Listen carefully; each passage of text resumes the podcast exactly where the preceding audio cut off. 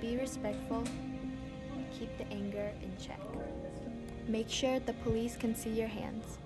These types of thoughts are necessary for Justice, the protagonist of the novel Dear Martin by Nic Stone, to continuously remember if he wants to get through these prejudice situations. Hey guys, welcome back to my podcast Book Time. Today we have two special guests that will be joining us to review Dear Martin. Please welcome Mary and Danny. Hi, thank you so much for having me. Thank you for inviting me. So, Danny, what is this book about? This book is about the treatment of colored people by society. Justice is held down by the people around him through prejudice and inequality. After every hardship, he writes letters to Martin Luther King Jr., thinking about what he would do. But his anger eventually leads him to confront the injustices going on in his community. That's very interesting. It seems like this book highlights universal struggles. Mary, could you tell us a little about the characters?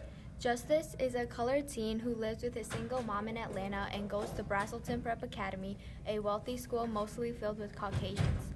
His best friend Manny is a wealthy colored teen, and his debate partner Sarah is a Caucasian who becomes more than just a friend.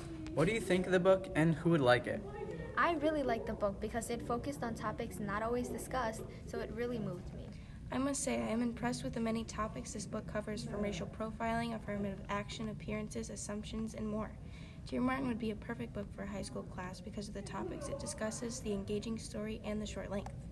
I see. So, having Martin Luther King Jr. as a role model helped guide him through his morals and actions, which made him a better person. Well, that's all the time we have today. Next week, we'll examine justice's obstacles. Remember to come down to the right place for all your writing needs. Stop in any lunch hour and get free help from the tutors. That's right, absolutely free.